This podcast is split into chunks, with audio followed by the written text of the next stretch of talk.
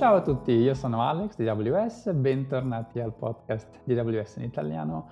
Oggi parliamo di un argomento che mi avete chiesto di coprire tantissime volte, tanti di voi, parliamo del supporto, no? Tutti questi fantomatici support engineer che vi aiutano quando avete dei problemi. Oggi abbiamo con noi proprio un senior cloud support engineer di Amazon Web Services. Abbiamo con noi Andrea Soria. Ciao Andrea. Ciao Alex, grazie per avermi invitato e ciao a tutti i nostri ascoltatori ovviamente. Ciao Andrea, grazie a te e ti do un grazie collettivo anche da parte di tutti i clienti che hai aiutato in questi anni come membro del supporto. Prima di andare un po' nel vivo dell'episodio, voi ci racconti cosa fate, cosa non fate, come funziona, ti devo fare la domanda diritto, ci racconti un po' da quanto usi AWS, quando hai iniziato a utilizzarlo, quale servizio? Guarda, allora io ho iniziato a utilizzare AWS la prima volta, se non ricordo male, dovrebbe essere intorno al 2014.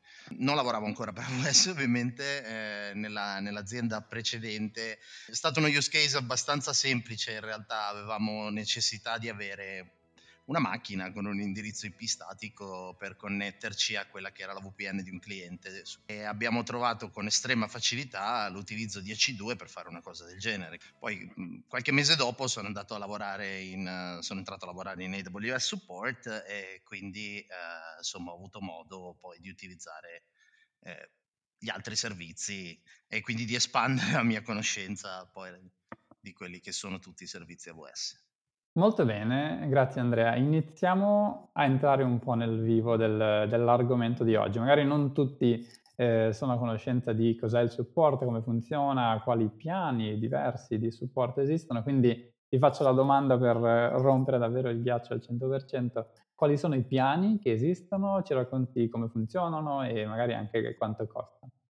Ok, allora, visto che eh, abbiamo chiesto, insomma, abbiamo detto subito già quanto costano, partiamo partendo, diciamo, di quelli che sono appunto i piani del supporto e poi vedremo um, dopo, uh, oltre ai basic support. Ogni piano del supporto ha tendenzialmente un costo minimo, eh, diciamo, e varia da, da, piano a piano. Partendo poi da questo costo minimo, eh, il costo del piano del supporto in realtà poi viene quantificato a scaglioni percentuali Certo, poi ragazzi lasciamo il link in descrizione così riuscite a vedere un po' i, tutti i piani e anche a, a confrontarli. E Andrea, ci inizi a raccontare un po' come funziona il piano di base, chiamiamo così, no? il basic support. Sì, allora, il basic support eh, è il, il piano che viene associato ad ogni account automaticamente al momento dell'apertura. Quindi è un account gratuito, è compreso appunto con ehm, l'account AWS e dà l'accesso a quello che è il Resource Center, eh, quella che è la Service Health Dashboard, quindi la dashboard dove si può vedere se ci sono appunto degli eventi impattanti su, su quella che è l'infrastruttura AWS, eh, i forum che abbiamo recentemente rinnovato con, con il, um, appunto, il nuovo forum che si chiama Repost, dove c'è appunto una comunità di, sia di persone di AWS che di utenti che collaborano e quindi si aiutano, rispondono alle domande. Poi c'è un, appunto un supporto per quelli che sono gli check delle risorse. Tecnicamente Basic Support non include quello che è il supporto tecnico che mhmm, noi solitamente chiamiamo premium support, include però l'accesso per 24 ore su 24 e 7 giorni su 7 a quello che è il nostro customer service, quindi principalmente diciamo c'è comunque la console del supporto, si può comunque aprire un case e parlare con i nostri eh, colleghi di customer service che possono aiutare su quelle che sono poi le tematiche di fatturazione e di gestione degli account. Invece per i clienti che potessero decidere appunto di volere maggior supporto, che vogliono il supporto tecnico, eh, ci sono eh, quattro altri eh, piani di supporto che però sono a pagamento che tendenzialmente sono fatti per di diversi tipi di esigenze, quindi ogni, ogni, cliente, insomma, dando un occhio a quelle che sono poi le eh, caratteristiche di cui parliamo uh, a breve, eh, può scegliere quello che è il piano di supporto che più eh, si adatta alle, alle esigenze. Allora, partiamo quindi da quello che è il primo piano eh, del supporto che include anche l'accesso al supporto tecnico, si chiama Developer Support eh, ed è il piano che noi consigliamo eh, per chi sta ancora sperimentando con la, con la tecnologia di AWS eh, o eh, in generale per degli eh, ambienti di test. Il piano developer support costa 29 dollari al mese e comprende accesso appunto al supporto tecnico via eh, email, ovvero tramite la console del, eh, del, supporto tecnico potete aprire dei casi, un cliente può aprire dei casi eh, e come metodo di contatto ci sarà solo appunto la console e l'email. Questo supporto ha come orari, eh, diciamo, gli orari d'ufficio durante appunto le giornate lavorative, quindi dal, dal lunedì al venerdì. Per chi eh, utilizza developer support ci sono due livelli di priorità dei casi, che sono quelli appunto che un cliente quando apre un caso può andare a scegliere per indicare eh, diciamo la priorità mh, del suo problema. Eh, abbiamo il, il livello chiamato General Guidance, che porta diciamo un tempo di risposta nelle 24 ore, quindi eh, entro le 24 ore da quando il caso eh, è stato aperto, il supporto prenderà in carico diciamo la, la gestione del caso. Dopodiché abbiamo il uh, livello di severity chiamato System Impaired, che invece ha un tempo di risposta all'interno delle 12 ore, quindi stiamo parlando di una priorità un po' più alta eh, rispetto a, a, al General Guidance. Parlando poi appunto con gli ingegneri del supporto, quindi nel, nell'apertura dei casi, ovviamente eh, si può avere, diciamo, vi dà l'accesso um, a una general guidance di tipo a, a architetturale, quindi stiamo parlando di eh, voglio fare un, un, web server o voglio fare una um, eh, applicazione, che, che, servizi posso utilizzare, eh, tutto diciamo entro, entro il limite di quella che è un po' una general guidance su architetture conosciute. Abbiamo eh, poi il, il, livello successivo, eh, diciamo, un po' più avanzato, eh, che è il business support, ed è il piano che già noi cominciamo a raccomandare per chi comincia ad avere i primi workload mh, di produzione. In questo caso ehm, stiamo parlando di un costo minimo di 100 euro al mese, e fornisce tutto quello che abbiamo mh, diciamo già indicato uh, per quanto riguarda developer support, quindi general guidance, system impaired, la comunicazione con uh, gli ingegneri del supporto via mail, uh, ma in aggiunta abbiamo due nuovi metodi di contatto che sono appunto la chat e il telefono um, con i nostri ingegneri del supporto. Quindi in questo caso quando io andrò eh, sotto business support, se io vado ad aprire un case uh, al supporto, oltre alla mail posso scegliere come metodo di contatto una chat e si aprirà una finestra di chat uh, oppure una telefonata e quindi suonerà ovviamente il telefono ehm, e, e um, verrò messo in contatto con il primo ingegnere disponibile. Diversamente ehm, da developer support, eh, con business support già parliamo di eh, assistenza 24 ore su 24, 7 giorni su 7, quindi non più solo nei giorni feriali e in orario lavorativo. In aggiunta ai metodi di contatto aggiuntivi appunto rispetto a developer support, eh, business support dà anche eh, la possibilità che abbiamo diciamo, abilitato mh, molto recentemente di aprire direttamente una chat col supporto anche tramite Slack. Oltre a questo dà anche la possibilità di avere, creare casi del supporto in maniera programmatica, quindi stiamo già cominciando a parlare di workload di eh, produzione, può essere se insomma abbiamo un sistema di ticketing, già possiamo anche fare proprio un'integrazione del, del supporto all'interno di quelli che sono i, i sistemi di gestione dei problemi anche interni alla nostra azienda.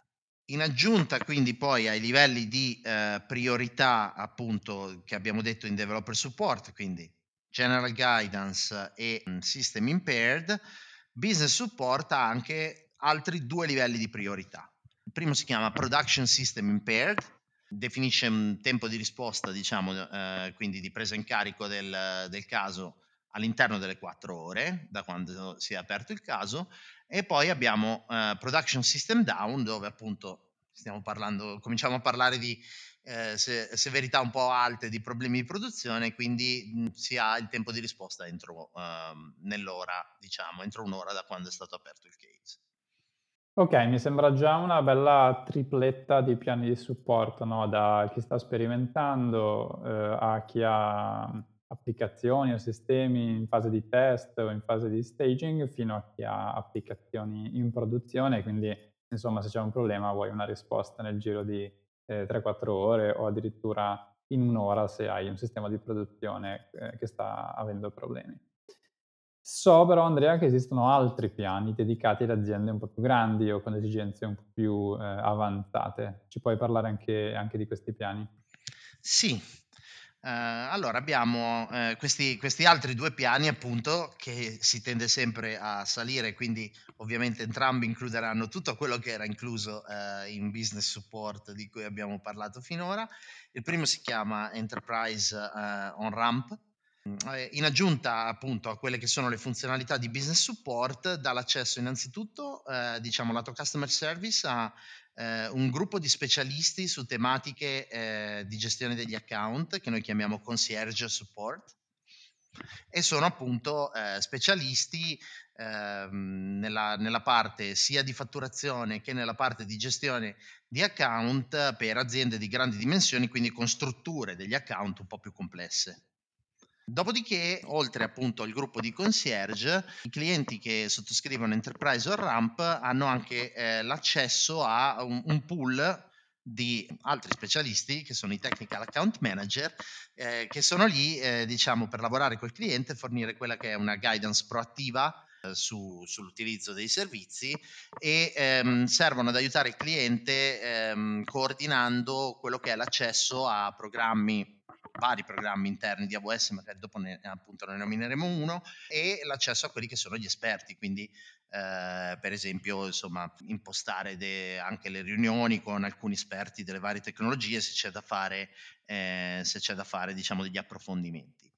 Il um, programma uh, di supporto Enterprise on Ramp, come ho detto uh, prima, include accesso a determinate attività e programmi, eh, una delle quali per esempio è l'Infrastructure Event Management per un evento all'anno che si usa quando state programmando un, un evento importante. Parliamo ad esempio quindi del lancio di un prodotto o di una migrazione.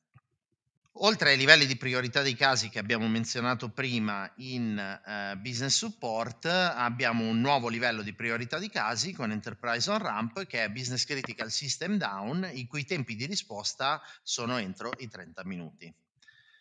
Essendo appunto un programma un po' più avanzato, pro- cominciamo a parlare di programmi per le grandi aziende, il costo minimo di Enterprise on Ramp parte da 5.500 dollari eh, al mese. Oltre a un ramp abbiamo anche eh, un altro piano del supporto, quindi il, il, piano successivo che è quello che è chiamato direttamente Enterprise Support, però in questo caso eh, abbiamo un Technical Account Manager dedicato che eh, assiste proattivamente con quello che è il monitoraggio e l'ottimizzazione degli ambienti eh, del cliente. In questo caso il TAM fa anche da figura di riferimento se, per coordinare quello che è l'accesso a uh, ulteriori programmi ed esperti di AWS, quindi per eventuali approfondimenti. Includiamo l'accesso a una serie di eh, servizi aggiuntivi eh, relativi alla possibilità di fare delle, delle review operazionali ehm, direttamente, quindi proattive, per quello che sono una vasta selezione di servizi eh, AWS. In aggiunta a questo abbiamo anche le attività di infrastructure event management ehm, che abbiamo menzionato prima, però differentemente diciamo dal, dall'enterprise on ramp in questo caso non c'è il limite di eh, una attività eh, all'anno. Abbiamo visto che già in on-ramp avevamo un eh, nuovo livello di severity, appunto il Business Critical System Down, con il livello Enterprise abbiamo un nuovo ancora livello di severity dei casi che si chiama Business Mission Critical System Down, i cui tempi di risposta stanno entro i 15 minuti. Ok Andrea, direi che abbiamo dato una bella panoramica di quali piani esistono, sono sicuro che tanti dei nostri ascoltatori avevano già sentito parlare o magari addirittura eh, utilizzato, dato un'occhiata a tutta la dashboard del supporto all'interno eh, degli account AWS. Vorrei approfondire, Andrea, un pochino la parte più pratica e operativa dal punto di vista di chi poi sta avendo un problema, no? Poi quando sei lì e hai fretta e hai bisogno di risolvere il problema più velocemente possibile, magari non è sempre facile capire qual è il modo migliore, per esempio, di aprire un caso al supporto con tutte le informazioni eh, che servono. Quindi ti volevo chiedere, ci puoi raccontare un po' eh, quando, come, dove si può aprire un support case? Allora, un, un caso a supporto in realtà è molto, molto semplice da aprire, basta avere accesso alla, alla console AWS. In alto c'è la, la, barra di ricerca dei servizi, possiamo tranquillamente scrivere support e la prima, proprio, la prima cosa che viene fuori è ehm, il supporto e quindi la console per poter eh, aprire un case. Oppure dalla pagina principale della console di AWS eh, basta, di solito basta aggiungere uno slash support alla fine e, e si apre la, la, console del supporto. Per quanto riguarda eh, aprire un, un, support case, diciamo che il, il mio consiglio su quando sarebbe quello di aprirlo in qualunque momento abbiamo bisogno di qualunque tipo di aiuto tendenzialmente da AWS, quindi non soltanto quando ci troviamo bloccati da un problema tecnico in produzione. Eh, diciamo che siamo in fase di implementazione, stiamo ancora relativamente, non voglio dire giocando con i servizi per imparare, però stiamo ancora testando oppure stiamo facendo una nuova implementazione per vedere, eh, vogliamo vedere come interagiscono certi servizi. Abbiamo letto la documentazione, ci sembra tutto più o meno chiaro, ma poi qualcosa non funziona come ci sembra, oppure c'è qualcosa di poco chiaro. Basta andare sulla console e aprire un caso di livello General Guidance e finché il caso diciamo viene aperto su quello che è il servizio corretto, quindi se io sto sperimentando, sto cominciando a fare la mia prima funzione lambda, eh, posso con serenità, se ho dei dubbi anche su, proprio, su come si usa il servizio, aprire un caso eh, al supporto di tipo General Guidance e il, un ingegnere del supporto mi risponderà e nel caso mm, mi, mi, darà i riferimenti necessari, insomma mi chiarirà i miei dubbi o mi darà riferimenti necessari alla documentazione che magari non ho visto. Ok, molto bene. E quindi questo mi sembra già un buon punto di partenza. Quando invece sto avendo un problema, no, magari come dicevi prima, un servizio non funziona come mi aspetto, ho proprio un problema tecnico anche in un ambiente che è, che è già online, che sta funzionando, qual è il modo migliore di aprire un support case? Quali dati vanno forniti per aiutarvi a, a risolverlo nel modo più veloce, nel modo migliore possibile? Allora, in linea generale, eh, quando si apre un support case, specialmente per un problema che comincia a essere appunto eh, bloccante o comunque, insomma, vorrei ripetermi, ma problematico, ehm, vogliamo velocizzare il più possibile eh, il movimento, diciamo, da questo punto di vista e quindi l'investigazione. È importante perciò eh, fornire tutta una serie di informazioni, possibilmente più informazioni possibili su, su quello che poi è la natura eh, del problema. Partiamo dai fondamentali. Bisogna aprire il case in quello che è l'account corretto. Abbiamo spesso, diciamo, scenari eh, multi-account, ovviamente, soprattutto quando parliamo appunto di insomma, account, situazioni di account abbastanza articolate, come magari un account di produzione, un account di sviluppo. Importantissimo aprire il caso sull'account corretto dove, dove risiede la risorsa che ha problemi. Questo perché la nostra policy di sicurezza non ci consente eh, di effettuare verifiche su risorse che stanno in altri account diversi da quello che, da quello che ha aperto eh, il case.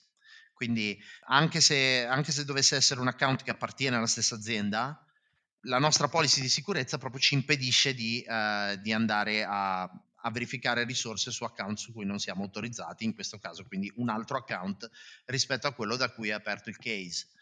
Quindi importantissimo, prima di tutto, l'account corretto. Quando si tratta di un problema bloccante, specialmente appunto se è letteralmente bloccante per la produzione, non usare le mail, scegliere sempre un live contact, una telefonata o una chat. Questo perché così si verrà messi in contatto eh, con quello che è il primo ingegnere disponibile e siamo già siamo in una sessione live, quindi si può cominciare subito innanzitutto a parlare, discutere dei dettagli di quelli che sono il problema, magari anche a fare già delle attività di troubleshooting. Detto questo, eh, sempre per quanto riguarda le informazioni da passare, il resource ID eh, della risorsa problematica. Eh, resource ID inteso come appunto se stiamo parlando di un'istanza C2, l'instance ID, quindi il resource ID che vedete nella console. Questo perché è veramente importante, diciamo, passare questi resource ID nel modo in cui li vedete nella console, perché non avendo l'ingegnere del supporto, non avendo l'accesso a quelle che sono informazioni interne a questi sistemi, ha necessità che gli venga passato, diciamo, l'identificativo AWS. Un esempio che mi viene da fare in questi casi, perché mi è successo diverse volte, eh, di essere contattato da un cliente che magari ha un problema a un'istanza C2, ma mi dà lost name. No? Mi dice quindi il nome eh, del computer all'interno del sistema operativo. Io purtroppo non ho visibilità di questa cosa e quindi se non mi danno il resource ID non so nemmeno che cosa andare a vedere. Quindi importantissimo il resource ID. Altra informazione importantissima, un riferimento temporale. Possibilmente se ci sono dei log con, proprio con il timestamp, quindi ore, minuti, secondi, questo perché quando si pensa magari a problemi che possono esserci stati o eh, all'interno diciamo, delle risorse o nell'infrastruttura che li gestisce, ovviamente si parla di grosse mole di dati, grosse mole di log, di grossi periodi temporali, più è preciso il timestamp, più è veloce andare a trovare il punto nel tempo dove si è verificato il problema. Se eh, stiamo avendo, diciamo, se il problema che stiamo avendo um, è un messaggio di errore o un comportamento strano che vediamo, fare uno screenshot. Fare uno screenshot e eh, una descrizione accurata dei messaggi di errore è importantissimo possibilmente parola per parola, perché così è, è, è più semplice insomma capire, eh, capire esattamente quello che è. Eh, quello che è il problema, perché mhmm, si, a volte si può tendere a parafrasare e questo rende più difficile la, l'analisi e la ricerca di informazioni. Altra cosa estremamente importante è, ok, abbiamo avuto un problema mentre stavamo facendo cosa? Quindi eh, cosa stiamo cercando di ottenere?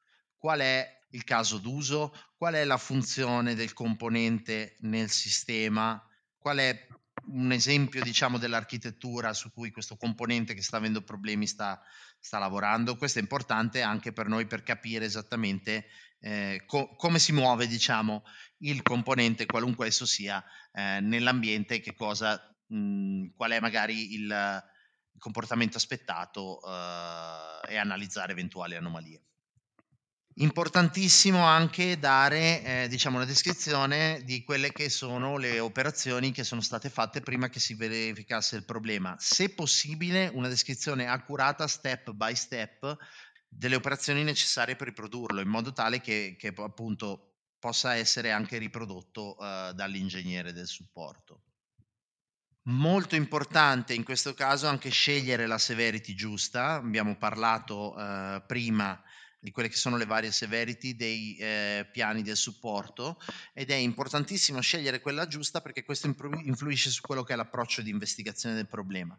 In generale abbiamo visto, abbiamo appunto i vari production system impaired, quindi si tende ehm, sempre ad andare a prendere eh, tempi di risposta più brevi eh, all'aumentare della severità, quindi si potrebbe essere tentati di dire eh, ok, apro un caso con la severity più alta, per esempio production system down o business critical system down, perché voglio ottenere una risposta più rapidamente.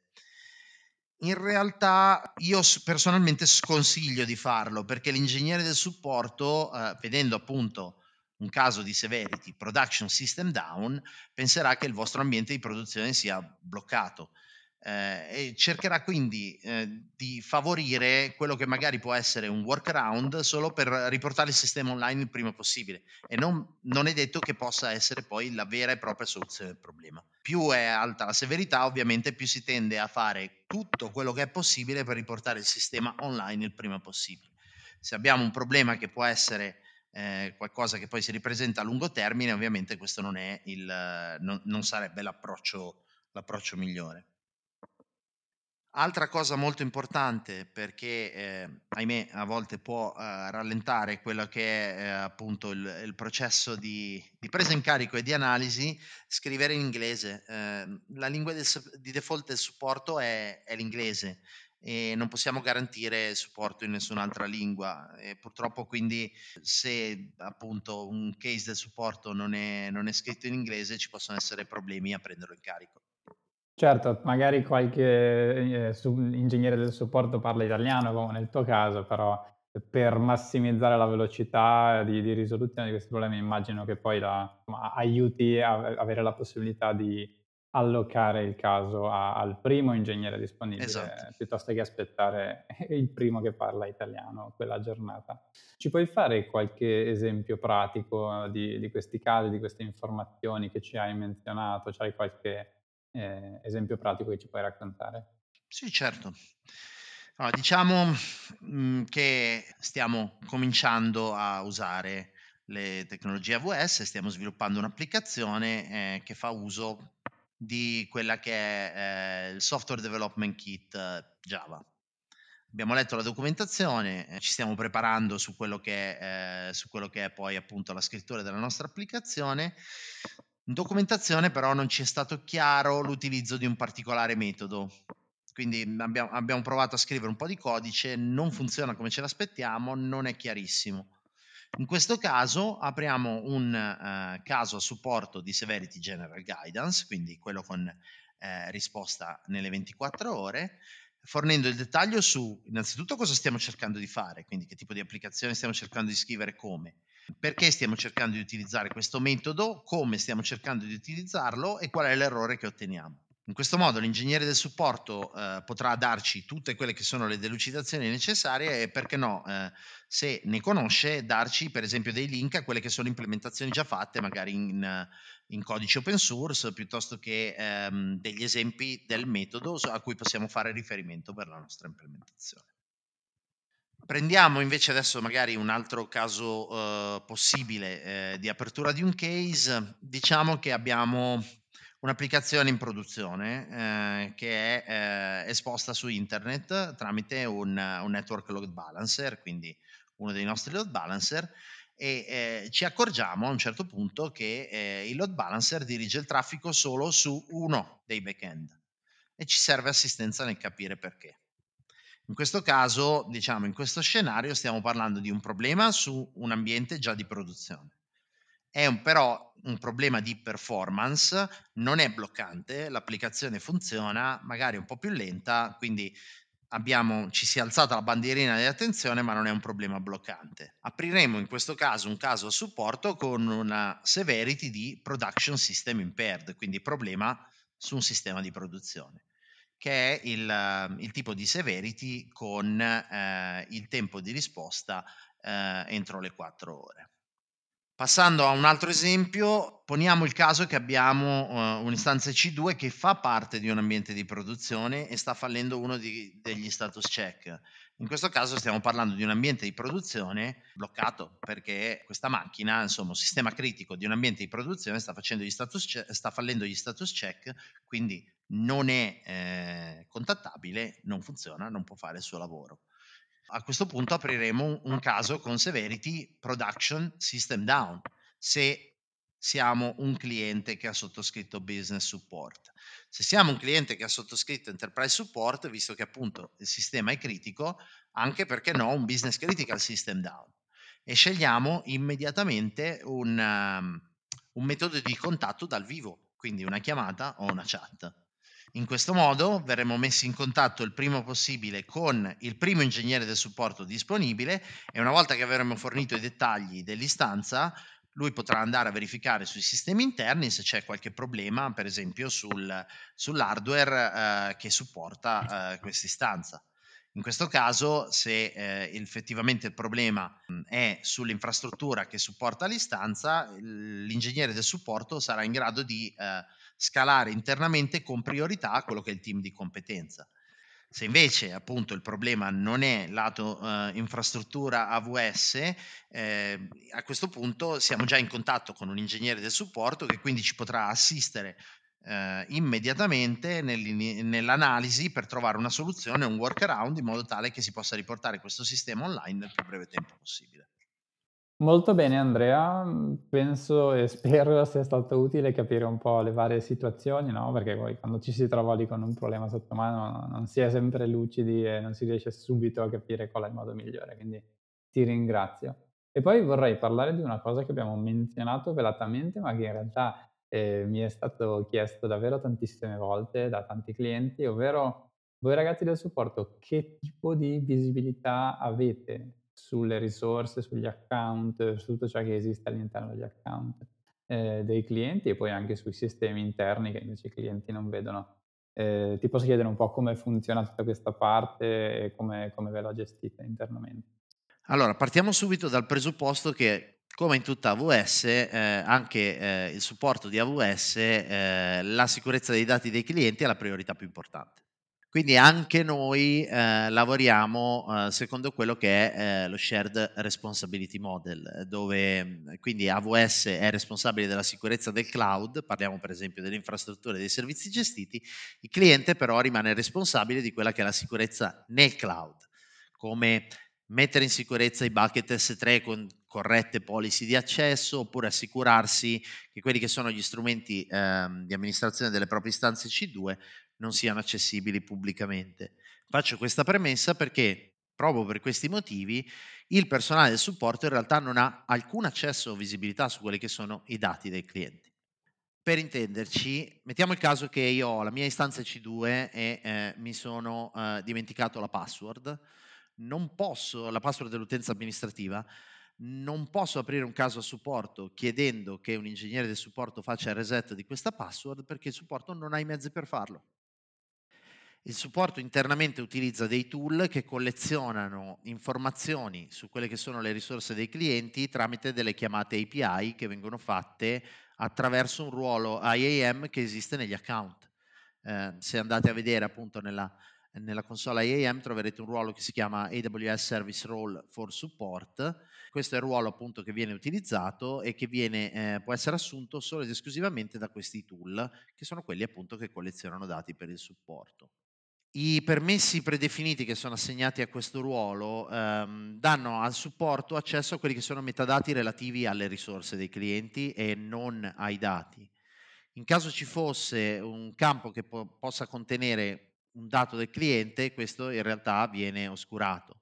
Perciò un ingegnere del supporto può accedere solo a quelli che sono attributi dei servizi o dati di utilizzo degli account. Quando parliamo di attributi dei servizi parliamo degli ID delle risorse, i tag di metadati, i ruoli o i permessi. Eh, mentre quando parliamo di dati di utilizzo diciamo policy e eh, statistiche.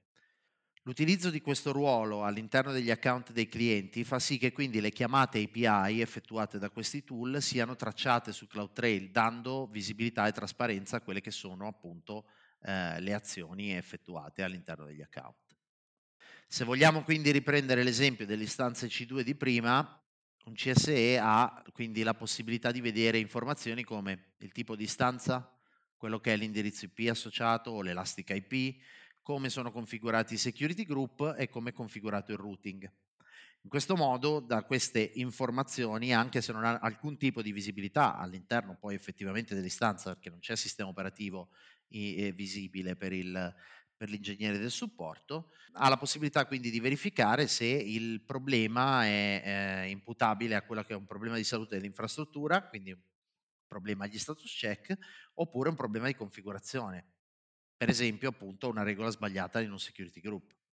Per riassumere quindi non è che il supporto eh, è solo in grado di aiutare su quello che riguarda eh, le configurazioni, solo le configurazioni dei servizi AWS se il problema effettivamente si trova su quello che è, tra virgolette, il lato cliente dello shared responsibility model, eh, noi facciamo molto affidamento sulla cooperazione del cliente proprio eh, per raccogliere i dati per l'investigazione, proprio perché cerchiamo di lavorare insieme eh, e quindi di, di, effettuare insieme col cliente un'analisi per cercare di riportare la situazione alla normalità il più rapidamente possibile.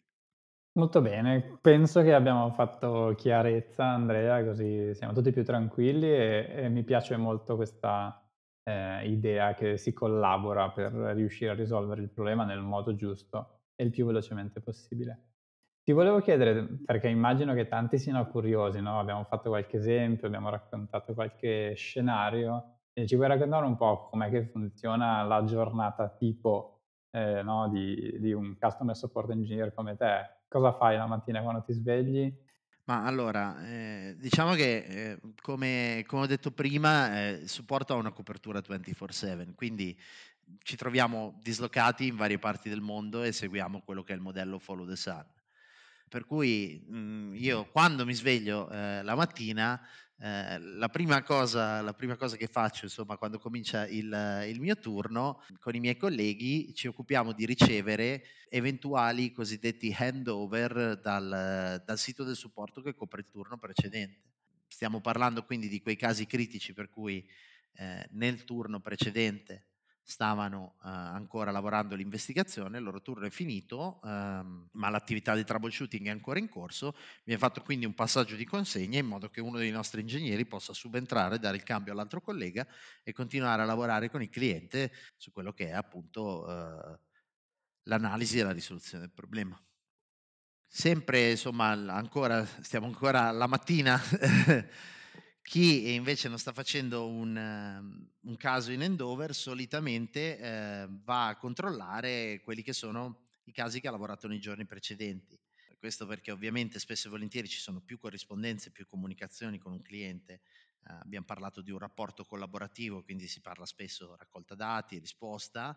Eh, prima cosa da fare quindi è quella di andare a controllare se il cliente per caso ci ha risposto con ad esempio i log che gli avevamo chiesto o le informazioni. Oppure nel caso eh, in cui abbiamo dato delle indicazioni al cliente, se il cliente eh, ha ancora delle difficoltà.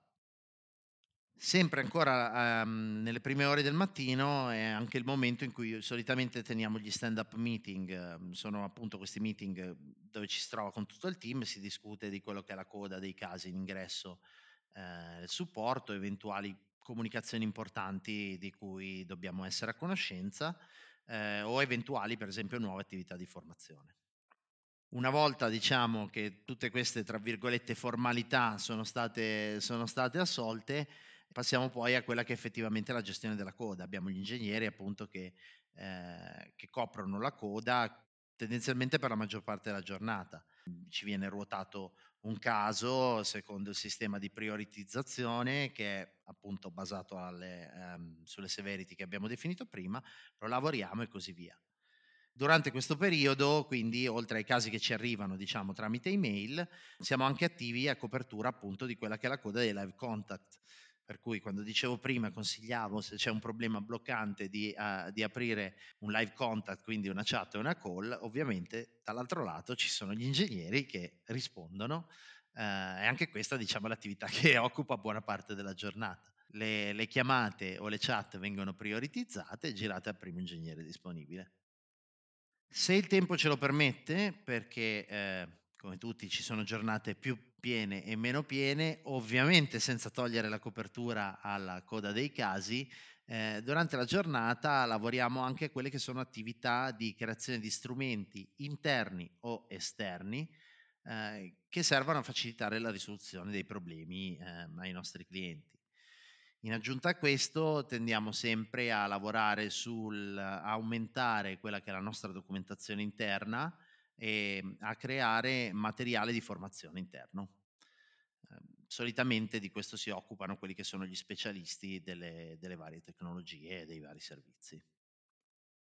Molto bene, ovviamente ragazzi, mh, mi pare abbiamo menzionato, forse no, che buona parte del team di supporto in Europa è a Dublino, ma so che tanti dei nostri ascoltatori o sono internazionali o sono eh, comunque interessati. Quindi vi lascio questo appunto, potete dare un'occhiata su amazon.jobs e magari trovate qualche ruolo legato a questo tipo di attività che vi potrebbe interessare.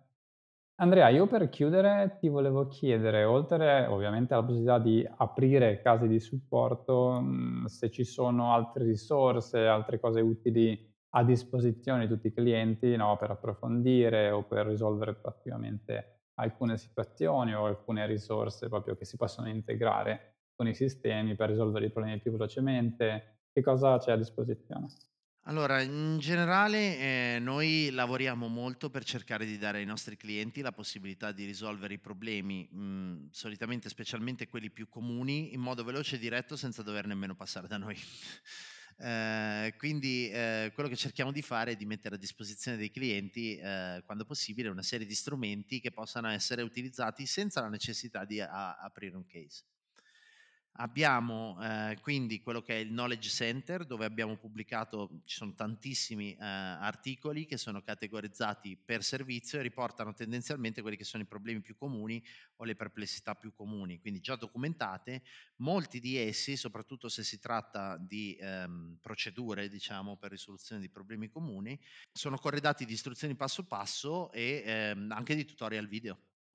Oltre a questo, ehm, pubblichiamo e manteniamo eh, alcuni tool specializzati che usiamo sia per la raccolta di dati, quindi spesso e volentieri quando ci troviamo a chiedere ai clienti di raccogliere dei dati per noi per fare, per fare analisi, possono essere delle procedure un po' lunghe, eh, abbiamo appunto quindi sviluppato alcuni di questi tool che aiutano il cliente a raccogliere questi dati o addirittura che sono in grado di eh, correggere dei problemi eh, che possono esserci all'interno delle risorse. Faccio un esempio, è il tool che si chiama Easy2 Rescue, che esiste per Windows e per Linux, che è fatto mh, in modo diciamo, da essere lanciato su un'istanza C2 e aiutare nella risoluzione di quelli che sono i problemi più comuni. Come dicevo prima, siamo dei builder eh, e quindi il, il, team del supporto ha curato lo sviluppo di quelli che noi chiamiamo i support automation workflows, eh, che sono una serie di, um, di runbook, um, quindi documenti pubblicati su uh, eh, AWS Systems Manager che sono a disposizione dei nostri clienti. Questi, questi runbook coprono sia dei task di gestione che eh, task diciamo di ehm, analisi eh, e se possibile insomma riparazione, quindi anche di una certa complessità. Parliamo di cose che spaziano per esempio dai test di connettività all'upgrade eh, o riparazione automatica di driver su istanze Windows. Stiamo parlando appunto di runbook di automazione e sono quelli che si trovano su uh, AWS System Manager con il prefisso riservato che inizia per uh, AWS Support trattino. Per i clienti con un piano business enterprise support eh, c'è una serie ancora addizionale di runbook, sempre più o meno dello stesso tipo, quindi sempre sviluppati dal supporto, che iniziano col prefisso ehm, AWS Premium Support.